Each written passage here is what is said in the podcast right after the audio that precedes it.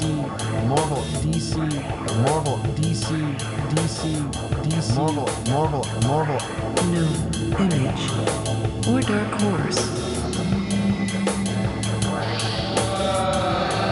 We create our own realities of words. That's disgusting. Hello. That's disgusting. Hello. Hey, everybody. And welcome to the Geek Shack. And welcome to the Geek Shack. And welcome to the Geek Shack.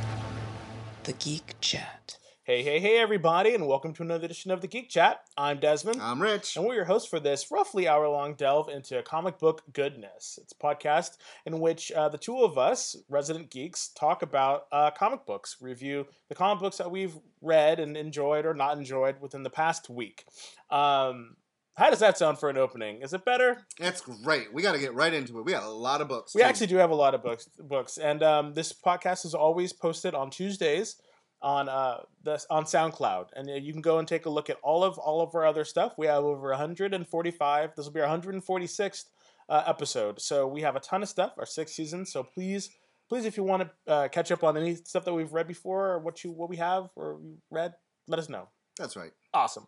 So, Rich, uh, let's get into these fantastic books because we honestly have a ton. It was a big banner week for uh, for Independence. We have a lot of indies, We got six number ones to go through. and half, more than half of them are Independence. right. I think all of them No, all, all but uh, Justice League of America. Yeah, everything. Yeah, we have five Independents. That's so many. So I we're going it. to start off with a book from IDW called Starstruck. And this is, uh, there's been different Starstrucks, and this one is Old Proldiers Never Die. Written by Elaine Lee, artwork by Michael Kaluta, colors by Lee Moyer, letters by Todd Klein, edits by Scott Dunbier. So, yeah. Yeah, I, We're going to start off. I don't know why I picked this to start off with. I think to get it out of the way. Um, yeah, I've I've read a couple of. The starstruck. Yeah, I have a couple at Were you home. I- starstruck I by read- Well, them? well, wh- when you know a little bit about the history, it's kind of funny. I guess this was started. Uh, was supposed to be a a music or not a musical, a play or something, or a musical or something to that effect that was on the stage, and they decided, you know, with the costume designs and everything, they decided to make it into a comic book. And this comic book is just kind of like slowly moved forward and moved forward and moved forward from years. I think it started in the 70s or early 80s or something. So it's been around for a very, very long time, I think. So Well, a new number one came out. We're like, okay, let's take a look at it. They I will first. little- I want to say first, I like the artist. Michael Kaluta is a great, great artist. it's a little different though. Oh yeah, his artwork in this. Yeah, it's a little it's a little different. It, it, it has changed, but but like everything, change is inevitable. So you know, I, I- think some of it is really still still crisp and clean, but some of it it's really kind of showing its age as well. Um, what did you think? Uh, a lot of words. Yes. This was a very wordy comic book because, like Des said, just because it has a number one on the cover doesn't mean that there's not already a backstory. Yep. And if you have no idea what the story is, within the first couple of pages, they do try to really, well, I, I feel through the whole book, they really do try to fill you in on what happened. And in the back of it, there's a character guide, which Yep. I, I didn't read. I read most of it Um, actually because it had pictures. Did. I find it interesting. Like, he draws a very sexy man, but the men in this book have no penises. because they're robots. All of them? Yeah. Well, well, he has a penis. You just don't see it. That's why it's Uh, kind of no, up. he doesn't have a penis when he does the threesome. There's Oh, no yeah. penis. Oh yeah. No one has penis in this. Uh, the story was a little confusing. I kept going back to, I was like, did I miss something? And I'd go back a couple pages. I think this book, and I don't, as a retailer and as a fan, I love single issues, but I think there's some things that would work well. I think if they just collected this whole thing and put it out so that you could read the different graphic novels, I think that would work for me. I'm not Or saying re-release this. or or, or something. re-release the old books because because I mean I found I found most of my books my old my old uh, copies of those of these books I found them at like you know Art of Arc books here in the city and or or uh, at comic conventions so like a lot of people aren't carrying this stuff you know. I'm glad IDW is doing it, and I'm really glad that this is here. Um, I just think for a number one, how we review them on the podcast, for me, it didn't work. In fact, I'll be honest, I stopped reading it halfway through, and I looked at the pretty pictures. The story made it was just it was too much. We talk about new readers coming into Marvel and DC, and entry points, and whether you know new readers, if you've never read a comic, if you can just pick up a Spider Man or an X Men. And I want to say yes. I think in most parts, when people come into the store and they're like, I've never read X Men, but I want to start with the X Men, we'll give you places to start. You know, we always suggest Grant Morrison's run, um, Joss Whedon's run. House of M is a great place to start because that's really where Mm. the mutants all broke down. And there's always, it's up to you if you want to go back and read the older stuff, or there's always Wikipedia. So for me, this book is one of those things where I couldn't just give it to a new customer because I think they'd be really confused. Well, yeah, you'd have to do a lot of research. I mean, it's a it is a niche property, and that's not a bad thing. Again, No. this is not a bad thing, you know. And I'm glad that that, that it is that it is back in um it's back around with the new story. It's just wow, you know. So for me, the art, Excuse bless me. you, the art hit it. The colors are beautiful. Um, I was just, I found the story to be a little overwhelming for me. Yeah, I, I think it will read much better as a trade when it's completed. You know, because I think because I think this first issue had to get a lot of people up to speed and and uh, begin a new narrative, and I So, think that's yeah. the thing. You know, Maybe, maybe, maybe I by think the time two will be different. four issues are together, you know, the story or however many long it's going to be, maybe reading it as a whole will fill in more Mhm. as the story's told. But so Starstruck, if you're looking for something new, um, and you know the story and history, Yeah. definitely pick it up. If not, do some research before you pick it up. so I'm that- interested to hear what you say about this, our next book okay. because I know you like these type of books. So Darkness Visible, again from IDW. what an interesting name for for a comic, Darkness Visible. Um, it is written by Mike Carey, who I loved when he did his Marvel work, and Arvind Ethan Davis. David, I'm sorry, there's a D there. Art by Brendan Cahill. Colors by Iona Lafluente. Letters by Shawn Lee. The writing is very. Look at that. They're spaced so far apart. It, it's bad. it's very hard to read. yeah. So right now off the bat, um, whoever did the inside cover, fail. okay. Probably So, production or lettering. I just want to say the subcover, which is the cover I have, is a beautiful, almost painted piece by Dave Kendall. yeah, it really belies beguiles what's really going on, and because it, the, the artwork is not like that in the comic. I, I wish it was. I was expecting a lot more darker themed book than what we got. Consider considering what we got on the cover, like I really was like, huh. Like I, I was very much. This is different because the artwork inside is a lot more traditional comic book, you know, superhero type stuff. Uh, I want I want a traditional indie, a lot of it. Mm. Now, the art on the inside has some great visuals scattered throughout, but isn't consistent the rest of the way through. Um, and that's not a bad thing.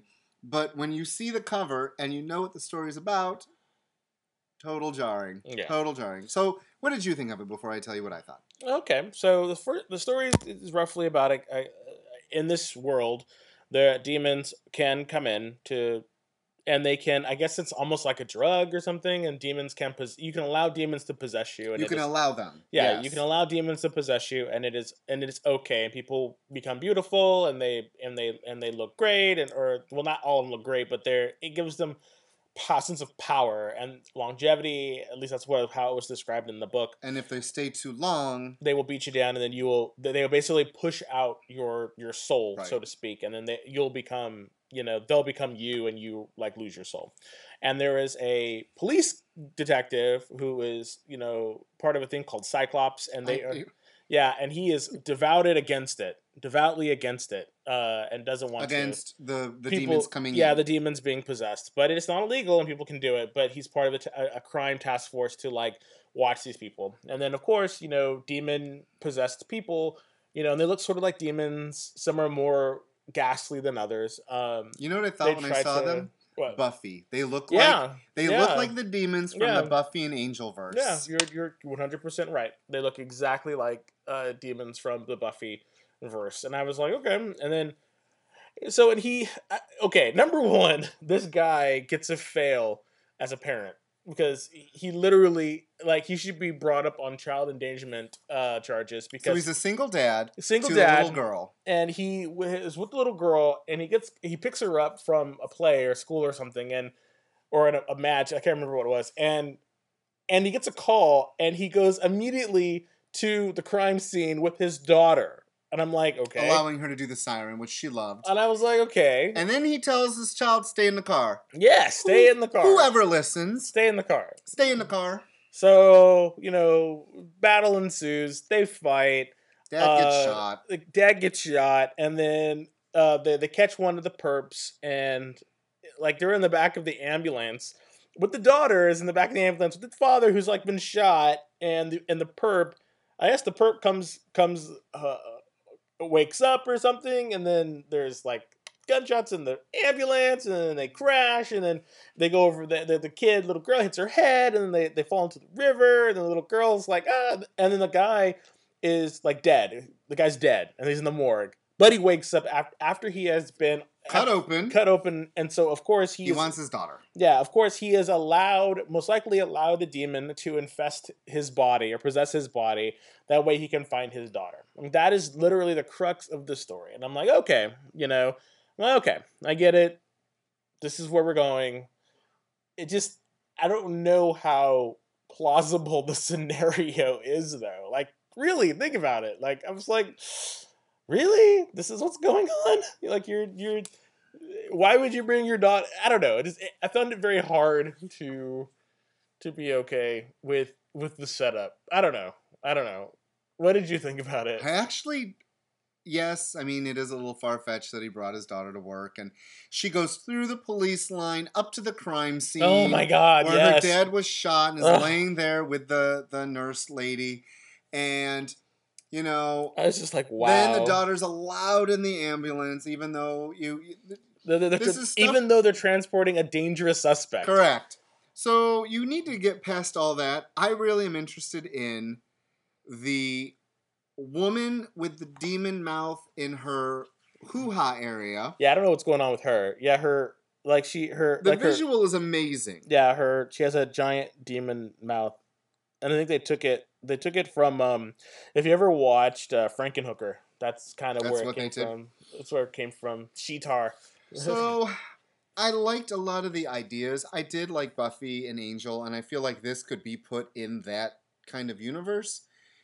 Um, for me, i just couldn't take it seriously that's it. it i just couldn't so take it seriously between the cartoony art with these demons and the daughter being everywhere she's not supposed to be, it, it is very, you know, it is far fetched. yeah i was just That said, I like Mike Carey, and I will. I'm gonna check the Well, second issue out. but then I kind of thought about it, and I'm like, if, if this is a world in which people allow themselves to be possessed, I guess the laws are fairly lenient on Right, so on just- child Just- endangerment. yeah, who cares? so I'm just like, okay, sure. I don't know. I did like don't how know. she cut him open, and he and he he lives, and we like His eyes said, are all weird though. we knew what happened. We we know that that one demon probably did. Yeah, his his eyes are all weird though. And then the co- the cover for next issue, there's this blonde woman. I'm like, what the hell? With a big like demon behind, Behind her. her. So I don't know. I I I liked it, but you had to.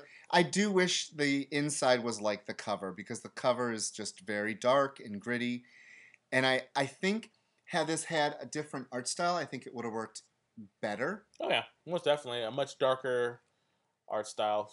Um, because it's very bright. You notice that the colors are very bright. Like Yeah. it just, it's not, it's not menacing enough. You know, but I don't know. Who knows? We might see it on. I'm gonna try the second we, issue. we might see it on you know sci-fi or something. Who knows? We might. Um, So now we're going to talk about. Uh, we're going to go into our um, Inhumans versus X Men. And is it a is it a uh, is it a is it a tie-in or not? Oh my god! So we've Um, got the regular issue number five. that we're going to talk about, and then we're going to talk about the, the one tie-in that came out, which was Extraordinary X Men number nineteen, and this is uh, un Inhumans versus X Men number five. One left. One March. I want to say eighth, maybe. I have to say, as far as this goes, you can correct me if I'm wrong. There's been no delays, right? There's been no delays. I think maybe that's why because we're. I guess Francis Yu is like not happening anymore. Exactly. just, like he drew. No, he's drawing the last issue. so he Oh. drew like the first issue, and like the last issue. and they're like, "Look, we got to get this shit out." And I'm glad. Thank you, Marvel, for doing that at least. And and actually, his artwork in this one was the the new the new the new person's art, artwork is actually pretty good. Uh, writer is Charles Soule, uh, and Jeff Lemire. Lemire. Uh, artist was Xavier Garon. Uh, colorist was David Curiel. Letters was by VC's Clayton Cowles. And the cover artist was by Leinil Francis Yu. So he can do covers. That's good. Um, so we have a lot of fighting going on in this book. There's a lot of fighting books. A lot of fighting. So we have Fantomex versus Karnak. Karnak and Jean Grey. Though Please, come on. That's not. You might even mention her. he i mean karnak whooped ass on these people i was very i mean i was Were you happy? I- i wanted a little bit more from Fantomex like I, he didn't use his misdirection at all it was just straight up a straight up like fist fight and i'm like that's kind of annoying like Fantomex is supposed to be better now in in the chat um sorry when you when you go when you listen to this and on the comments please let me know if i'm if i'm wrong and he does not have his misdirection powers anymore because Oh, he does. that's i figured he did so He used him in one of the other issues. Exactly. So it's like I'm annoyed that that he wasn't able to do do more mind tricks with him, but whatever. Uh, it is what it is. Um, after that, we have Colossus versus Gorgon. I was like, okay. I was I was upset that it, it took this long.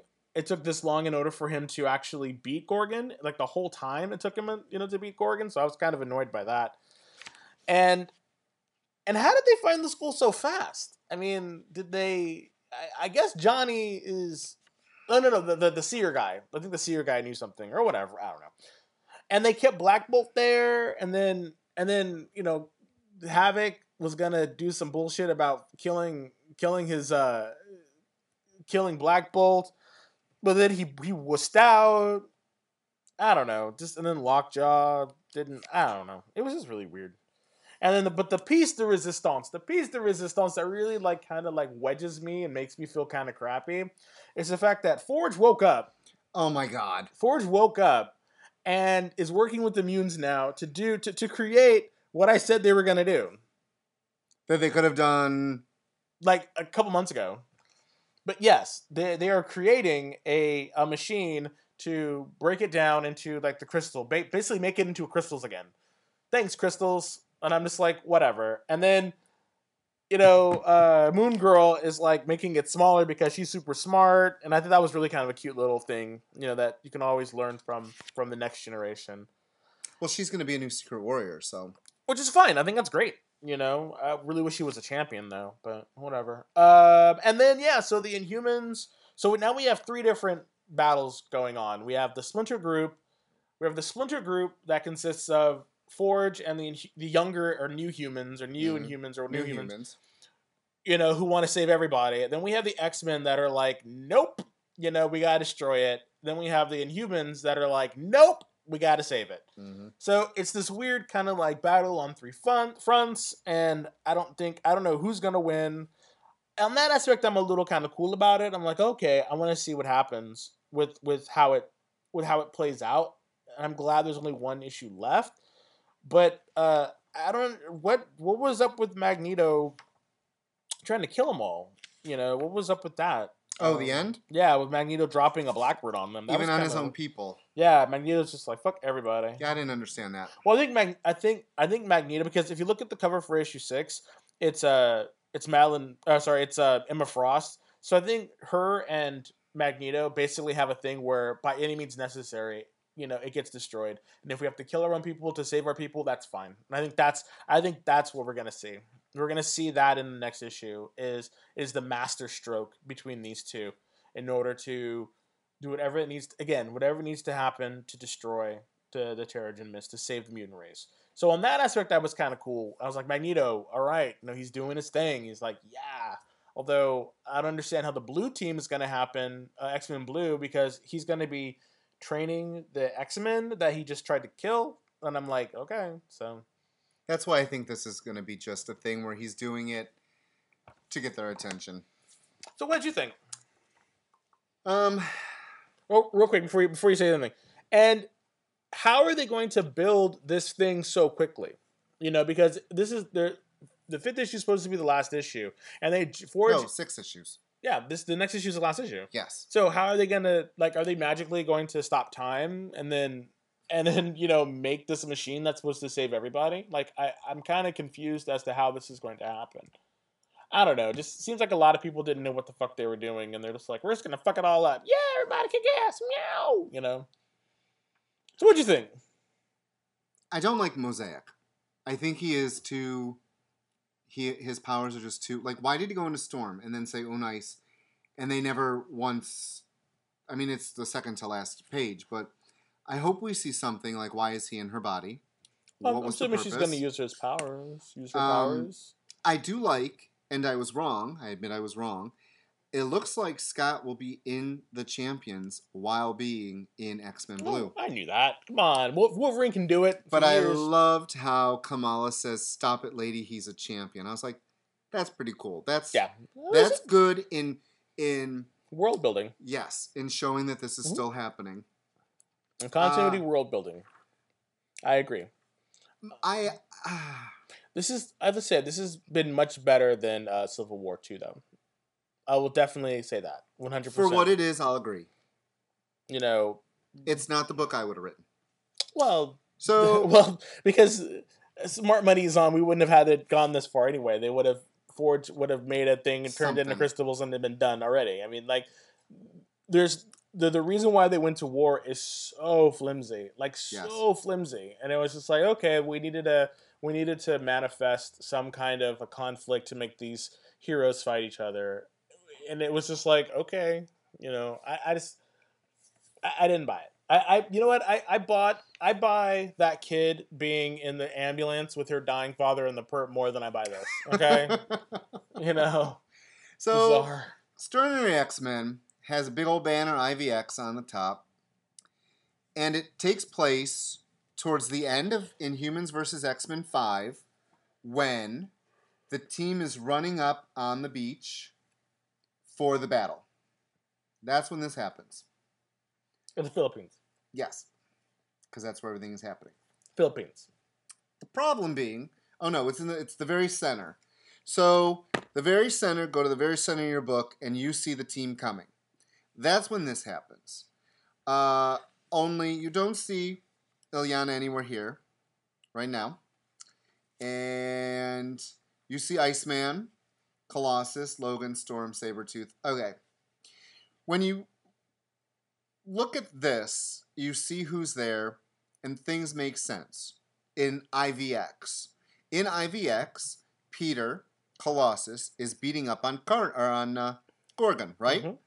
Yep. In Iceland, which is where this is, not Philippines, Okay, Iceland. It that's where the- Yeah, that's where they um that's where they the human human royal royal army or royals landed. So the visuals are different in the two books. And this was a huge it's not a huge problem, but it also isn't very good on editors looking. Uh, so this is a, a new artist I have not I stopped reading this book by the way. I stopped reading Extraordinary X-Men a long time ago because it there's nothing to this book that even uh, interests me. So in this there's maybe four, five pages of the X Men fighting the Inhumans, maybe a little more. The whole thing for this book brings us to Illyana and that Sapna girl who tried to take over. I don't know, I didn't read it. The gist of it is magic killed her, and now she's living in the Soul Sword. So this issue is about that little girl wanting Illyana to come in and be with her. And she's like, but we're in the middle of a battle. She's like, I don't care. She's like, no, I really need to do this. And then like everything starts shaking around them. And she's like, look, I really need to go help them. I really need to go. And Crystal actually is the one that's fighting her. You can't do this magic. We won't let you. And it's all about her uh, trying to take down the Inhumans, yet talk to this girl in her sword. And things just make no sense. Cook looked at me. multitasking. Looked at me and he's like, Have you read this yet? And I'm like, I don't read it. People show up in this book on the battle that shouldn't even be there. Like they weren't in the original that happens. And the Ugh. art is so wonky in this. This this is my IVX moment. If you're a fan and you've been reading Extraordinary X-Men, it continues the story. If you think it's going to tie in, it's not. It has nothing to do with the story. Except for the fighting. it- but even then, it's like Very loosely very fighting. loosely. Okay. And in the very first panel, Illyana's nipple should be hanging out of that outfit. No, it, it wraps around the bottom. Mhm. We've seen Jean Grey and not Jean Grey. Uh, Emma, Emma Frost, Frost. has had tons and tons of gravity-defying Yes. bustiers, and The so come on. Other thing I have a problem with is flying heroes that shouldn't be flying. I, as a fan, She's jumping. Sabretooth, He's jumping. Uh, Wolverine, Maybe no Storm's there. Maybe Storm was using an updraft. uh huh. Do you need- Emma Frost is like. Do no. you need? Do you need like wind coming It up just at made you? no sense. It made no sense because when you look at the when you look at the panels, I'm fine with that because when you- Storm is there. No. If Storm wasn't there, I'd be like, okay. But when you look at the page here, you see people running on land. yes, I don't like that. because Storm is like bringing them up in the air. No. Storm is that powerful. So I did not care much for this book. It's, But it's within her power set to do that. She Uh-huh. can make people fly. hmm everyone know. had beans before they went to the battle. I mean, this is not this. This is not you know the movie version of her where she'd only fly in the last the last movie and do weird tornado things. No, this is the real Storm that can actually fly, fly, fly, fly. fly, fly. So Super for me, fly. I am very happy IVX will be ending in one issue. I want to get to the prime. I want to get to the gold. I want this chapter in the X Men's life behind them. Well, speaking of a event that ended, and I feel on a great note, uh, was uh, Dead No More: The Clone Conspiracy. It came out last week, uh, Two week- weeks two weeks ago, but we didn't talk about it. Because Uh, Amazing Spider-Man 24 came in last week. Yes, and it really. okay, so we're gonna talk about both of them because this is it was a Amazing Spider-Man 24 was a tie-in to the end of Clone Conspiracy, which was amazing. See, now this is how you do a an event right, and I think the reason why it was done right is because Dan Slott wrote it. And it's been building organically over two years worth, three Yep. years worth of stories. Well, actually, the way it's the clone, it's been decades worth. that is a great but Dan Slott is a fantastic writer in that he was able to take one of the you know universally panned storylines of Spider-Man and actually for my in my opinion make it really really good and really uh, rectify and rectify and strengthen things that came out of the original Clone Wars. Um, so Amazing Spider-Man, uh, Dead No More: The Clone Conspiracy was written by Dan Slott. Uh, Princer was uh, Jim Cheung. Inkers was John Dell, Jay Leisten, and Jim Cheung.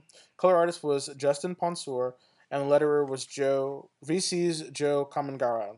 Kama- Karamanga, sorry. Uh, fantastic. Um, oh, okay. And Amazing Spider-Man, because we're going to be talking about this as well. Number 24 was Dan Slott and Christos Gage writing. Giuseppe Camuncoli was the penciler. Cam Smith did the inking. Jason Keith was the colorist. And VC's Joe Caramanga did the lettering. Alrighty.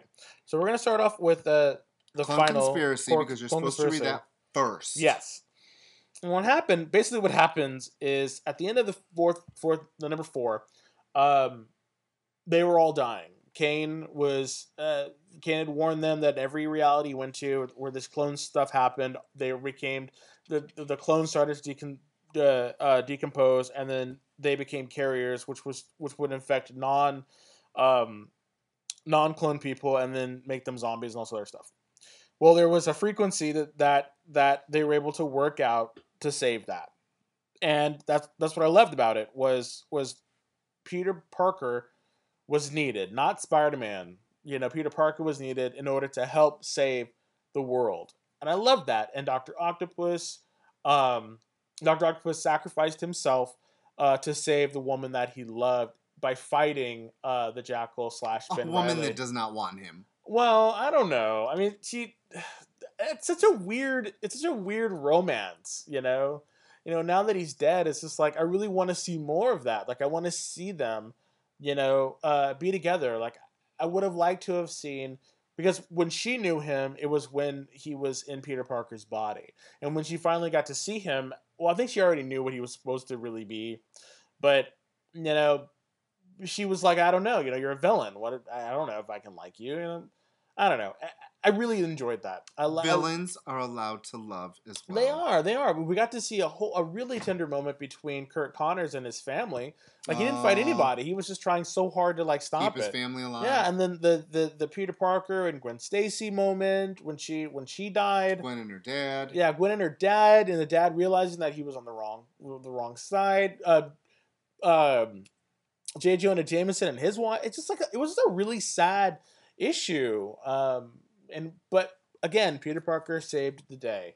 And when Gwen Stacy saw the other Gwen and Mhm. was like, "Oh, You didn't tell me she had powers. yeah," and he's like, "Well. You didn't need to know. Yeah, and just and then how she sacrificed herself to stop to keep the villains from attacking Spider-Man. Just you know, all of it I thought was just really it moved. It it had heart. It it just made sense. And then at the end, we get to see that that they actually kept the people that were that were dying, and they and they were able to to basically I don't want to say clone them. I thought they really just kind of well maybe they did clone them, but but they were able to fix them. So so that even though the Prowler, the clone copy of the Prowler died, the second one actually lived, and then the original guy that started the whole thing off, the guy who Peter Parker Miles Warren. yeah, who, who Peter Parker kind of used in order to uh to test to see if this new you thing was okay. Uh, he lived as well. I mean, it was just a really nice bow on the end. It was contained. It made sense within the within the continuity and the narrative that Dan Slott was writing. It didn't. It wasn't over. For my opinion, it wasn't overblown. It it wasn't super grandiose. And the fact like Marvel uh, X Men versus um, Inhumans is, I don't know. This event was much more somber in its in its presentation. Everything that happened, even the even the um, the uh the tie-ins, you know, That's what I want to talk about were, were, were good. Oh, I, loved it. And then and then and then when Peter Parker, sorry, when Spider Man saw that you know Doctor Octopus and the Jackal Ben Reilly, you know, clone was dead, and he was like, oh wow, you know, I was like, wow, like they they, I thought it was a great thing. Like they killed them, they were gone, you know, perfect ending in, in my opinion. So What do you think about it? Well, we've been doing the the IVX, you know, the see if it's worth it or whatever we whatever. When it comes to tie-ins, I feel like the tie-ins should fill out the spaces in the main book, the the smaller stories, or fill in between the panels. And I think for the Amazing Spider-Man tie-ins, they have done that. Every single issue is is enhancing the story. Whereas the Uncanny Inhumans, uh, this week's extraordinary or last week's Extraordinary X Men, it's not enhancing the story in any No. way. Not at all. And for me, what I've loved is that people that didn't want to read the main or the the Clone Conspiracy five issues still got some of the story in Just Amazing Spider-Man. And I think for me, I enjoyed it because Clone Conspiracy came out two weeks ago. Last week we have uh, we have Amazing Spider-Man, and lo and behold, in Amazing Spider-Man are the answers to what you saw in Clone Conspiracy, which made you flip your mind when you said, "Oh, they're dead," and then you learn the real story Yep. you learn behind the scenes and in between the panels. And I think that is when a tie in does its job. Yep. When a tie in shows you, guess what?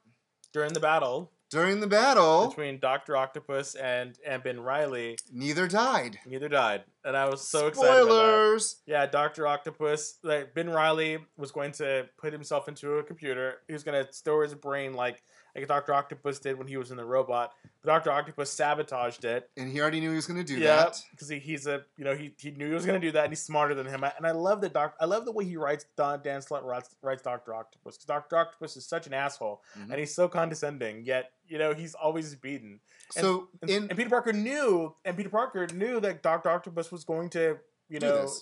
No, and, and he was going to work with Peter, with Peter Parker in order to save everybody. Yep. Like he knew he was going to do that. So in between the panels, Doc Ock again fakes his death so that Ben Reilly does thinks he's dead. Ben Reilly then uh, goes takes a bunch of pills, the pills to keep you alive, and he goes to a safe house. Well, he he he he, gets someone that has one of the uh, signals. Yes. And he uses it to, to cure his cells. So that's how Yeah. he was able to stay alive. So he goes to the safe house, what he thinks is a safe house, and there's Miles Warren, Yep. the Jackal, The last- his Jackal outfit. Yeah, the last Jackal. Because earlier in the book, we get to see that the last the last uh the last Jackal or or Miles was was able to uh He's the real. yeah he's the real one. And if you look at the, this is what I love about, this is why visual comic books, I love it. So you see the mask of the jackal in the background.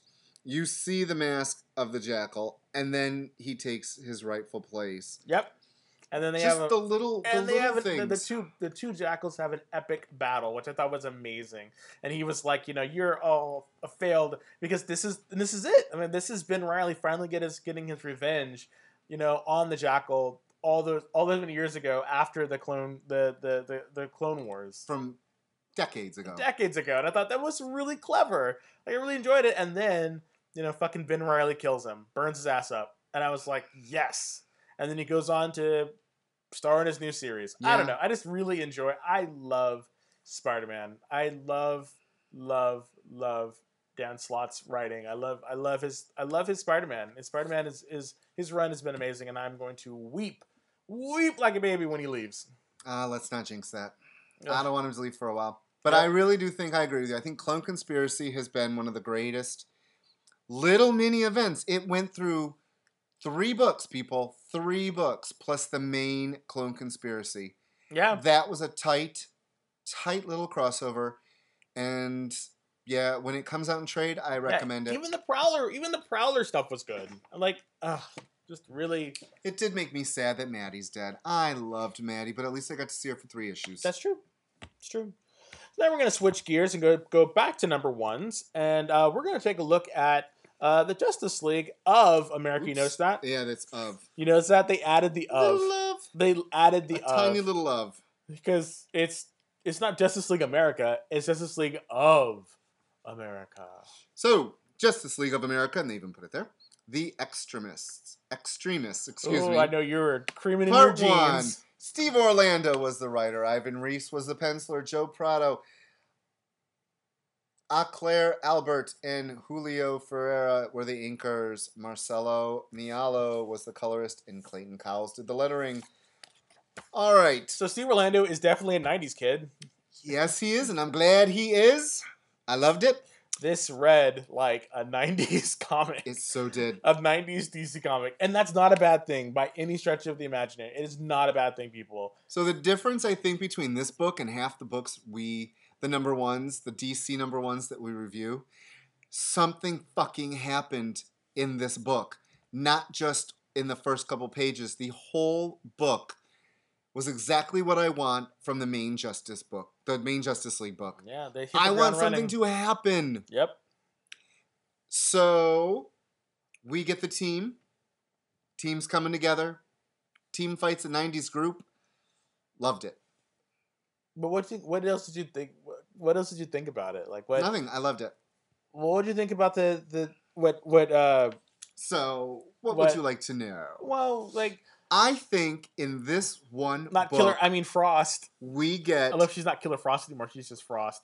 And and uh and uh the Adam and her were trying to like work together and, and like he didn't and he like she's like I'm a scientist. You don't stop being a scientist. I just stop being a scientist. Like That's what I mean. Already one issue in, and we've got character progression. We actually have growth to some of these characters.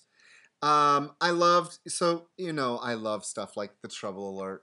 Loved Oh it when they said Trouble Alert. I was like, ah, give me a tissue. Um, it was good. It was it was good. Like I was like, okay. Um, they were all fighting individual things, and then they came together. They came together because big baddies came out of the woodwork, and that that double spread great double spread. in the center with like the whole team there ready to go. I and was Ivan Reis is perfect. Yeah. Perfect. The coloring is perfect on this book. I have no complaints about this issue, and I know a lot of I know a couple people that didn't like it, and that's fine. What do they this- like about it? Just it wasn't for them. This is this is exactly what I want. I want bad guys fighting good guys. I want Batman. He sacrificed himself. Well, we know he's not going to die, but he did it for the team. Adam and and Lobo and you know once again uh, Ryan says Lobo's the one who the only one who wanted me to do this. And I like his new costume. yeah, good great new costume. It's like a battle suit almost. It's sort of it's sort of reminiscent of Ray Palmer's from the TV show. Yeah. which I'm fine with. I'm totally fine with that. You know, the, it, because he's not a he's not a combatant. You know, Ryan Choi is not. He is not a combatant. He he does not know how to fight. He just he, he uses his smarts, and that's what I like about him. And he and he was like, I don't know what I'm gonna do, but maybe I can get into his armor. I mean, rookie rookie mistake. You know, you don't ever try to infiltrate someone's armor. You know, come on. Right. Uh, Lord Havok wants to to help the Earth. He wants to conquer the Earth so we can save the Earth. It's one of those kind of weird, you know. Yeah, I mean, it's it, it's that you know greater good kind of thing. I do. But they don't get me wrong, they're villains. I mean, come on, these are these They're, are they're villains. they're villains. I mean, they're killing people. Maybe we need to slay more people to get our point across. I mean, that's really not a hero. no. So I, one of the things that that really got me was when Gotham said the trouble alert is live. There's a situation. When Gotham said, No, when Batman they were in Gotham. I'm sorry. I was, So- I was like, Gotham's alive. No. So one of the best things was them arguing, and it's like, look, you're gonna be, we're gonna do this, like it or not. Prepare to be teleported. We're gonna do this. Well, yeah, because they're not like this is their trial by fire, and I liked it, and I really hope that we get a little bit more because remember, we've never seen them like train or anything as a team. Mm-mm. You know, and I know that it's really kind of weird because Batman is generally the one that's always like, you know, train, train, train, train, train.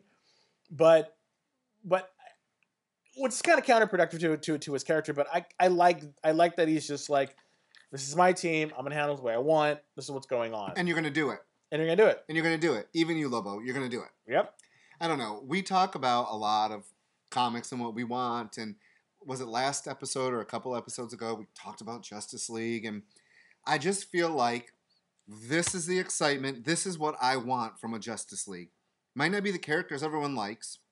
Yeah, it's a it's a quality artist, quality writer, and you're getting quality stuff. It's amazing. I loved it. Great book. Loved it.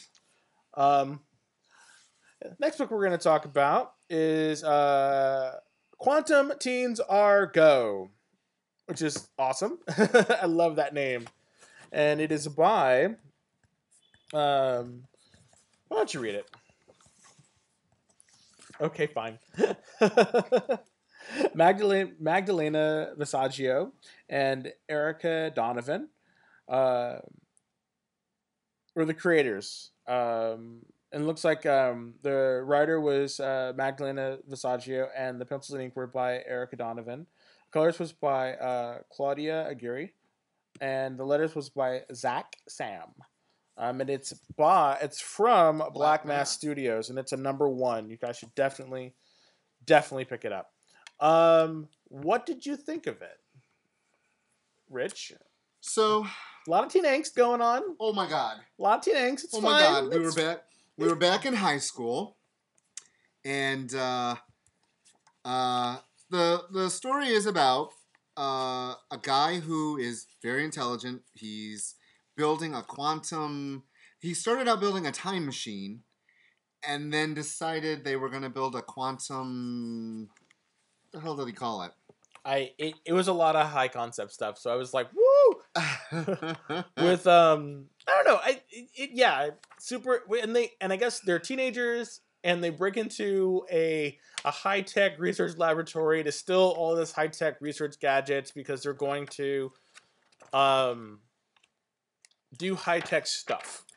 and there's robot dogs and robot stuff and it's a love story too you know uh, the two antagonists are uh, you know they're in love and they're high schoolers you know a tachyon actuator. yes uh, oh tachyon so yeah so i, I want to know what's going to happen because the last page is them turning on the machine and The last page made me want to read the next issue. yeah and that's what a book should do though that's what i like about it I was like reading it. I was like, oh my god, science. Well, science, because there's- science, there's a lot of science, science, science, and then Well, there's a lot of build up like, too. Like there, there was a lot of build up going on, and I really, I really like was like, where is this going? Like I see robots, I see you know Even the cover has a super super tech savvy kids or teens in high school.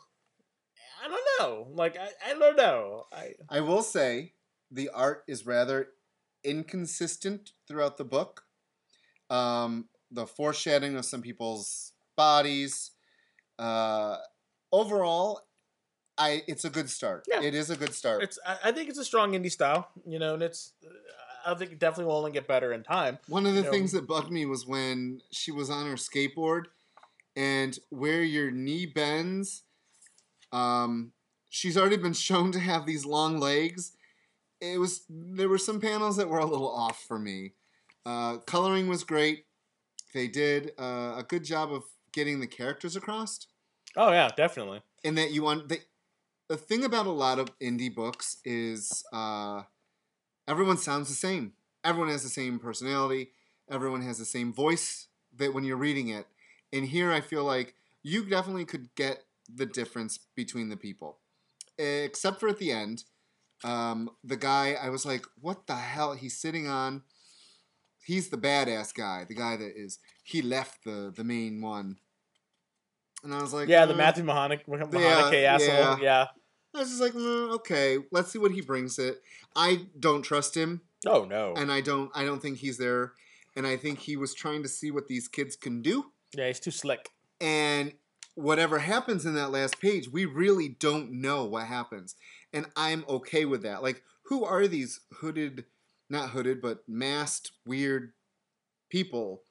And are they behind them? Is this is it are they beaming in because of the because No. of the machine they started? this was supposed to be at one point a, a time traveling machine. Is that what happened? Um, And what Oh. kind of and what kind of time traveling machine is it? You know, is it a is it a Jules Vernon one where it just goes in like it just goes in it goes in time but not in space? You know. Did you read the uh, little previews of the book in the back? No, I did not. I generally don't. So there's nothing there. Is the art is very uh, uh, Vertigo, early Vertigo, Okay. very early Vertigo, and it's about orgies and um, Time machines. it's it was it's yeah very odd lots of girls kissing i curious about this book Okay. it's in stores this spring i don't know anything about it but i like that that books like uh they add previews to what's coming up that's how i found out about the dregs is because we read a black mass book and or was it was it black yeah it had to It be was black, Black mass. Mask. I like that they put, and I wish other companies might do this. You put like a four or five page preview in the back of your book. That's going to get your attention because some people don't read online news stuff. They don't go to Newsarama. They don't go to comic book resources.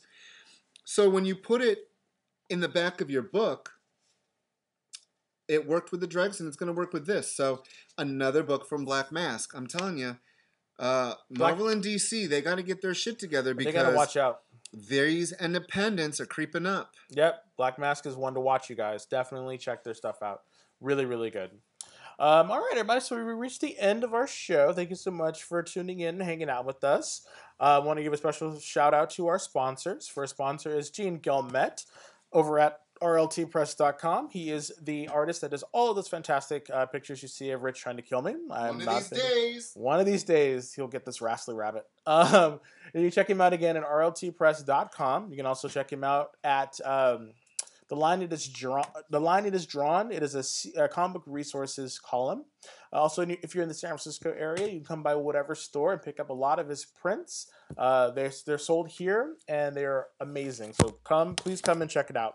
I uh, want to give a special thanks to our mistress of the mix board, Terry Miller. She is the fantastic maestro who does all of the um, sounds that you hear in the uh, uh, in the show.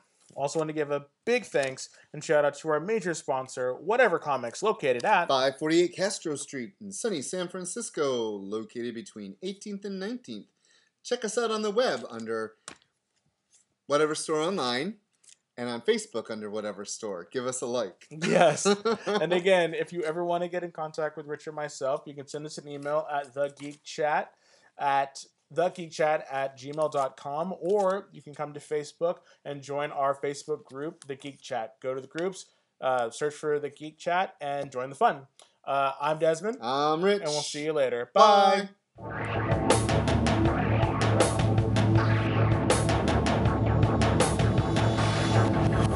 Geek Chat. Geek Chat. Geek Chat.